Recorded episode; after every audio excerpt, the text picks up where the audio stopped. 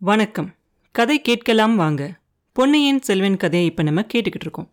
இளவரசர் அருள்மொழிவர்மர் பார்த்திபேந்திரனோட கப்பலுக்கு போய் சேர்ற வரைக்கும் அந்த தொண்டைமான் நதி முகத்வாரத்தில் நின்றுக்கிட்டு இருந்தவங்கலாம் பார்த்துக்கிட்டே இருப்பாங்க. கப்பலில் இளவரசர் ஏறினதுக்கு அப்புறமா அவர் போன அந்த படகும் திரும்பி வந்துடும் சேனாதிபதி பூதி விக்ரம கேசரிக்கு ரொம்ப சந்தோஷமா இருக்கு அப்படிங்கிறத அவர் முகத்தை பார்த்தாலே தெரியும்.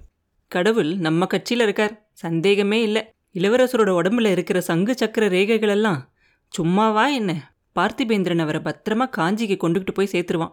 நம்மளும் நம்மளோட படைகளோட தஞ்சாவூரை நோக்கி புறப்பட வேண்டியதுதான் அப்படின்னு அவருக்கு அவரே சொல்லிக்கிற மாதிரி கொஞ்சம் சத்தமாக சொல்லுவார். சொல்லிட்டு உடனே பக்கத்தில் இந்த ஆழ்வார்க்கடியனை பார்ப்பாரு. வைஷ்ணவினி நீ இங்கே நிற்கிறியா அதனால என்ன? ஒன்றும் தப்பில்லை. முதன் மந்திரி அனிருத்ரரோட அந்தரங்க ஒற்று இல்லையா நீ? உனக்கு தெரியாத விஷயம் ஏதாவது இருக்க முடியுமா?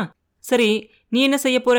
மாந்தோட்டத்துக்கு என்னோட வரப்போறியா அப்படின்னு கேட்பாரு இல்ல ஐயா முதன் மந்திரி எனக்கு இன்னொரு வேலையும் சொல்லியிருக்காரு. நான் அதை செய்யணும் அப்படின்பா அது என்னப்பா? அப்படின்னு சேனாதிபதி கேட்க ஆழ்வார்க்கடியன் கொஞ்சம் தூரத்தில் ஊமை ராணியும் பூங்குழலியும் நின்ன இடத்த பார்ப்பான் அந்த பெண்களை பற்றின விஷயமா? அப்படின்னு கேட்பாரு சேனாதிபதி.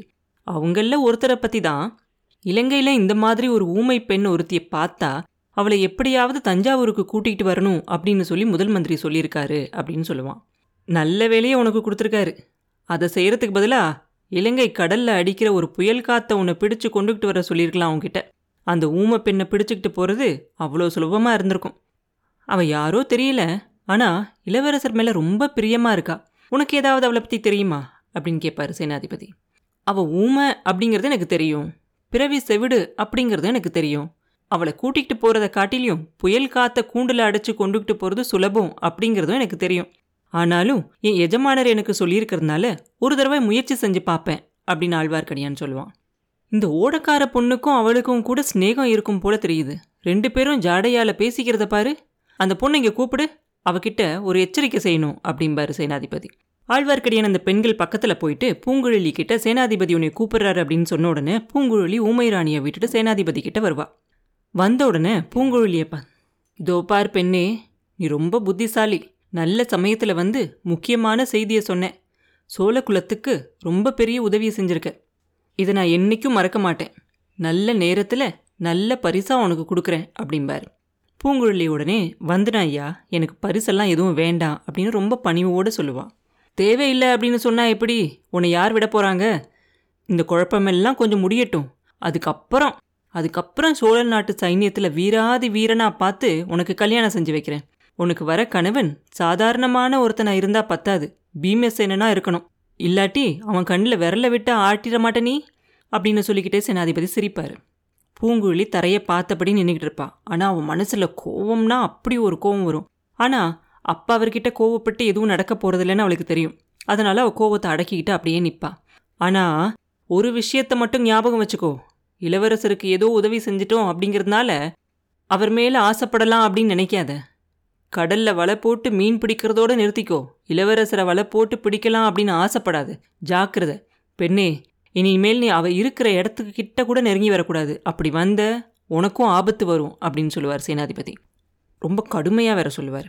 அவர் சொன்ன ஒரு ஒரு வார்த்தையும் அப்படியே ஈயத்தை காய்ச்சி அவள் காதில் ஊத்துன மாதிரி இருக்கும் பூங்குழலிக்கு. அந்த கிழவனுக்கு காரசாரமாக ஒரு பதில் சொல்லலாம் அப்படின்னு அவளுக்கு ரொம்ப கோபம் வரும். ஆனால் பேச முடியாது அவளால். அவள் தொண்டையை அடைச்சிக்கும். காதல காய்ச்சி ஊத்துன அந்த ஈயம் அப்படியே ரொம்ப சூடாகி அவ கண்களெல்லாம் அப்படியே செவக்க செஞ்சு கண்ணிலிருந்து கண்ணீர் வரும். குடிஞ்ச தலையை நிமிராம அந்த பக்கமா திரும்பிடுவா கடற்கரைக்கு எதிர்ப்பக்கமா நடக்க ஆரம்பிப்பா. முதல்ல மெதுவாக தான் நடப்பா. போக போக நட ரொம்ப வேகமாயிரும். ஒரே ஒரு நிமிஷம் மாத்திரம் திரும்பி ஊமை ராணி கடை கடைக்கண்ணால பாப்பா. அவங்க பக்கத்துல ஆழ்வார்க்கடியான் நின்று எதையோ சொல்லிக்கிட்டு இருக்கான் அப்படிங்கிறத பாப்பா. பார்த்துட்டு மறுபடியும் வேகமா நடக்க ஆரம்பிச்சிருவா. மனுஷங்க இல்லாத ஒரு இடத்துக்கு போகணும் அப்படின்னு நினைப்பா. மனுஷங்களே நல்லவங்களாவே இல்லை. இவங்களோட இருக்கிறதுக்கு யாரும் இல்லாத ஒரு இடத்துக்கு போயிடலாம் அப்படின்னு சொல்லி ரொம்ப வேகமாக நடப்பான். அவன் நடந்த வேகத்தில் மத்தியானத்துக்குள்ளே அவள் படகை எங்கே கட்டி வச்சிருந்தாலும் அந்த இடத்துக்கிட்ட வந்துடுவான் நல்ல வேளை அந்த படகை யாரும் எடுக்காமல் அங்கேயே கட்டினபடிக்கே இருக்கும். அந்த படகு தான் அவளோட தோழி. எந்த ஒரு நேரத்துலையும் அவன் மனசுக்கு அமைதி கொடுக்கறது அந்த படகு தான். அதை தள்ளிக்கிட்டு கடலில் போனால் அவன் மனசுக்கு கொஞ்சமாவது அமைதியாக இருக்கும். இந்த சேனாதிபதி சொன்ன வார்த்தைகளால் ஏற்பட்ட அந்த கோபமும் கொஞ்சமாவது தனிய முடியும். அந்த பொல்லாத கிழவன் என்ன சொன்னா? வலை போட்டு கடல்ல மீன் பிடிக்கிறதோட நிறுத்திக்கோ. இளவரசருக்கு வலை போடாத அப்படின்னு சொன்னா இல்ல? அப்படின்னு அது மறுபடியும் மறுபடியும் நினச்சிக்கிட்டே இருப்பான். நானா இளவரசருக்கு வலை போடுறேன்? சிச்சி அந்த கிழவனோட புத்தி போன போக்கப்பார் ஆமாம் தரையில் வாழ்கிற மனுஷங்களை காட்டிலும் கடல்ல வாழ்கிற மீன்கள் எவ்வளவோ நல்ல ஜந்துக்கள் தான். அது இப்படியெல்லாம் கொடூரமாக பேசாது. ஆஹா நானும் இந்த கடல்ல வாழ்கிற மீன் மாதிரி பிறந்திருக்க கூடாதா? அப்படி பிறந்திருந்தா கஷ்டங்கள் கோபதாபங்கள் துவேஷங்கள் இது எல்லாத்துலேயும் மாட்டிக்காம ரொம்ப சாதாரணமாக ஆழ்கடலை நாம் பாட்டு நீந்தி நீந்தி போய்கிட்டு இருக்கலாம் இல்லையா? அப்போ என்னையும் இளவரசரையும் பிரிக்கிறதுக்காக இந்த மாதிரி வஞ்சகம் செய்யறதுக்கு யாரும் இருக்க மாட்டாங்க இல்லையா? இந்த மாதிரி பேசுறதுக்கும் யாரும் இருக்க மாட்டாங்க இல்லையா? அதுவும் நிச்சயம் இல்லை. அங்கேயும் இந்த பொல்லாத மனுஷங்க வந்து வலை போட்டு பிடிச்சு கொண்டுகிட்டு போக பார்ப்பாங்க. ரெண்டு மீனில் ஒன்றை மட்டும் கூட்டிகிட்டு போனாலும் கூட்டிகிட்டு போயிடுவாங்க பாதகர்கள். அப்படின்னு எல்லாம் பூங்குழலி மனசில் நினச்சிக்கிட்டே இருப்பான் ஆனால் படகை பார்த்த உடனே அவன் மனசில் இருந்ததெல்லாம் ஒரு மாதிரி மறைய ஆரம்பிச்சிடும் இனி எது எப்படியாவது போகட்டும். இளவரசரை அந்த கிள சேனாதிபதி காவல் செய்யட்டும். கொடும்பாலூர் வீட்டு பெண்ணையே அவர் கழுத்தில் கட்டி வைக்கட்டும். அதனால எனக்கு என்ன என் படகு இருக்குது துடுப்பு இருக்குது கையில் வலிவு இருக்குது. விசாலமான கடலும் இருக்குது.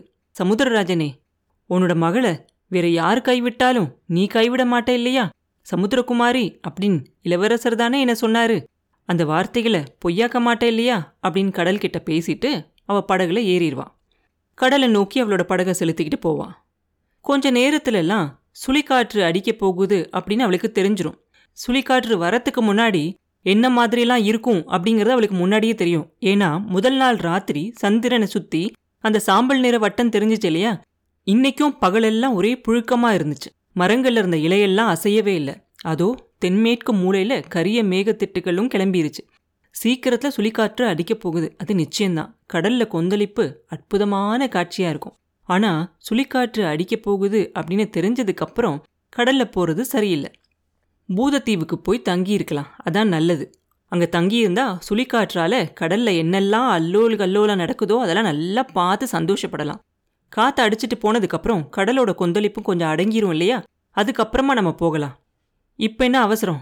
கோடிக்கரைக்கு அநேகமா இப்போ அந்த கப்பல் போய் சேர்ந்துருக்கும். நல்ல வேலை சுழிக்காற்றில் அதை மாட்டிக்காம இருக்கும்.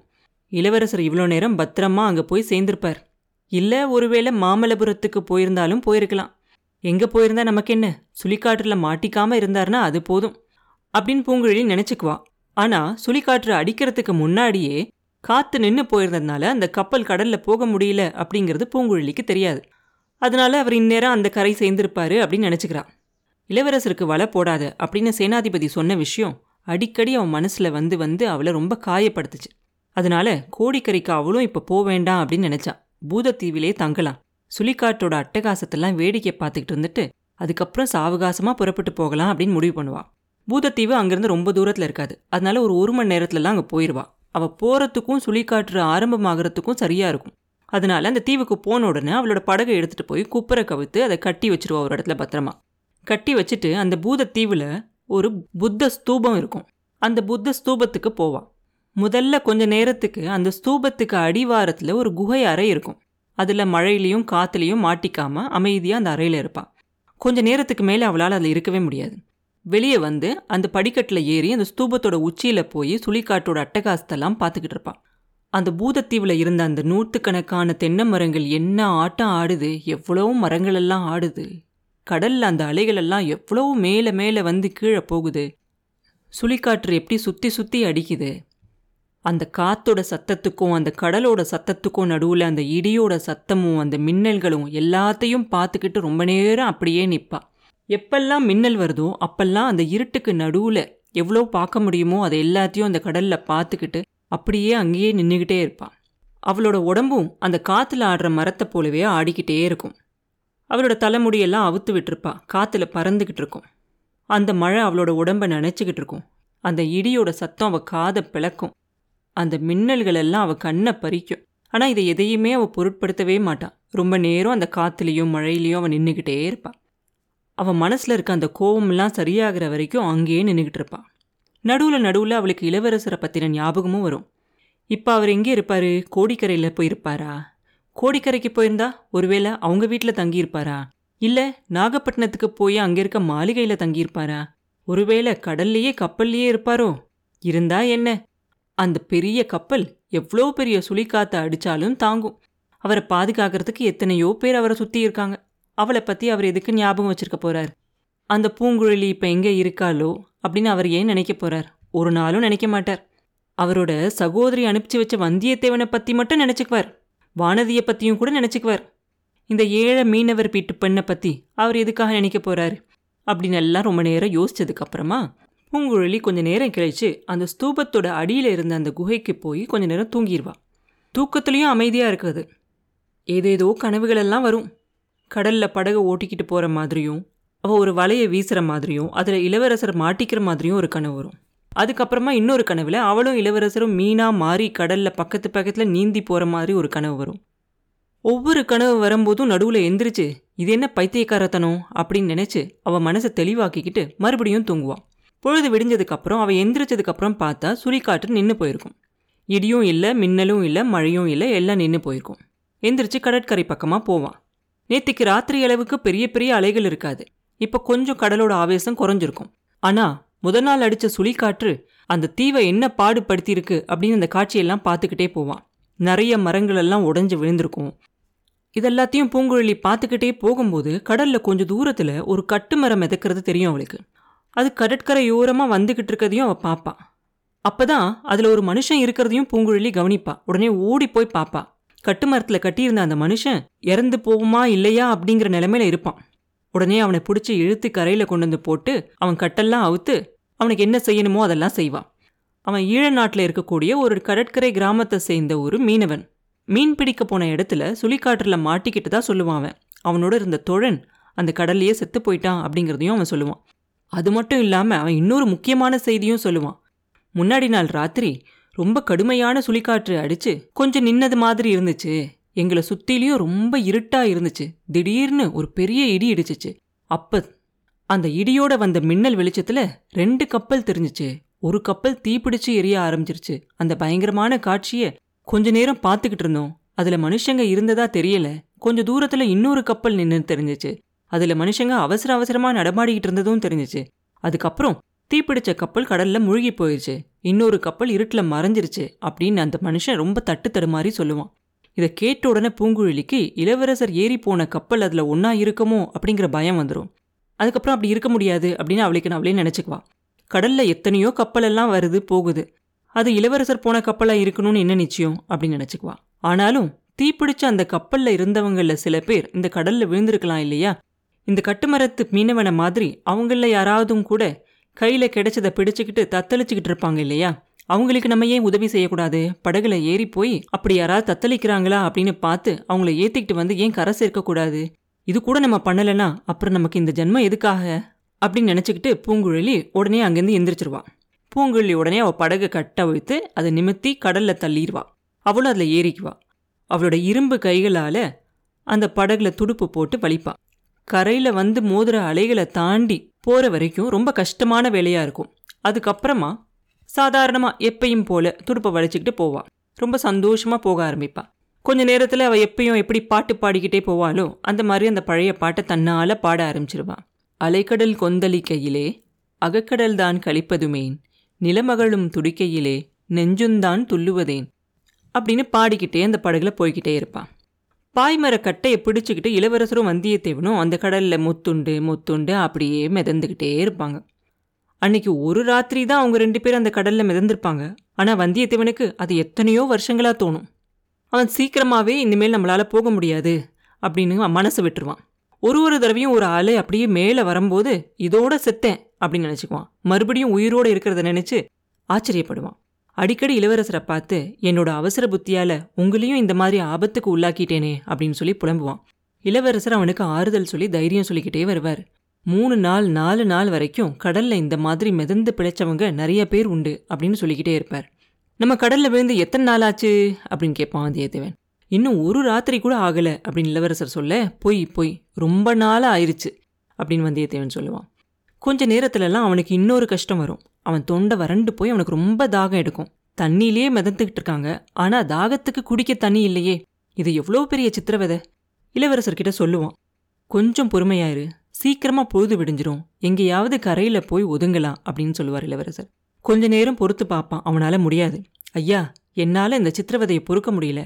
கட்டையை அழுத்து விடுங்க. கடல்ல மூழ்கி சாகுறேன் அப்படிம்பான். இளவரசர் மறுபடியும் தைரியம் சொல்ல பார்ப்பாரு. ஆனா அது பழிக்காது வந்தியத்தேவனுக்கு ரொம்ப வெறி வந்துடும் அவன் கையில் இருக்க கட்டுகளெல்லாம் அவனே அவுத்து விட பார்ப்பான். இளவரசர் அதை பார்த்துட்டு அவன் பக்கத்தில் போய் அவனோட தலையில் ஓங்கி ரெண்டு அற வைப்பார். வந்தியத்தேவன் அப்படியே மயக்கம் போட்டு விழுந்துருவான். அவன் மறுபடியும் முழிச்சு பார்க்கும்போது பொழுது விடிஞ்சு வெளிச்சமாக இருக்கும். அலைகளோட ஆரவாரமும் கொஞ்சம் குறைஞ்சிருக்கும். சூரியன் எங்கேயோ உதயமாயிருக்கு. ஆனால் எங்கே உதயமாயிருக்குங்கிறது தெரியாது. இளவரசர் அவனை அன்போட பார்த்து தொழா பக்கத்தில் எங்கேயோ கரை இருக்கணும். தென்னை மரத்தோட உச்சி ஒன்றை நான் கொஞ்ச நேரத்துக்கு முன்னாடி பார்த்தேன். இன்னும் கொஞ்ச நேரம் பொறுமையாயிரு அப்படின்னு சொல்லுவார். இளவரசே என் கை கட்ட அவுத்து விடுங்க. நீங்க எப்படியாவது தப்பிச்சு போங்க அப்படின்னு சொல்லுவான் வந்தியத்தேவன். வேண்டாம் அதைரியப்படாத.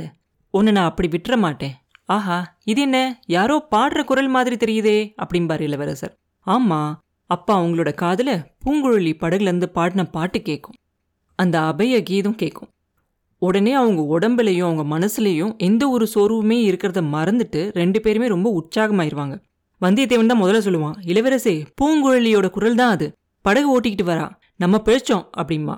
கொஞ்ச நேரத்துலலாம் படகு அவங்க கண்ணுக்கு தெரியும். பக்கத்தில் பக்கத்தில் வந்து அவங்க பக்கத்தில் வந்து நிற்கும் பூங்குழலிக்கு இது உண்மையாக தான் நடக்குதா? அப்படிங்கிற சந்தேகத்தில் என்ன செய்யறதுனே தெரியாது. அப்படியே ஒரு பொம்மை மாதிரி இருப்பான் இளவரசர் வந்தியத்தேவனை கட்ட வைத்து விட்டுட்டு முதல்ல அவர் படகுல தாவி ஏறிக்குவார். அதுக்கப்புறம் வந்தியத்தேவனையும் ஏற்றி விடுவார். பூங்குழலி அவ கையில பிடிச்ச துடுப்போட அப்படியே ஒரு பொம்மை மாதிரி சிலை மாதிரி நிற்பா இதோட பொன்னியின் செல்வன் இரண்டாம் பாகம் முடிவடையுது. மீண்டும் உங்களை அடுத்த பதிவில் சந்திக்கும் வரை உங்களிடமிருந்து விடைபெறுவது உண்ணாமலே பாபு. நன்றி.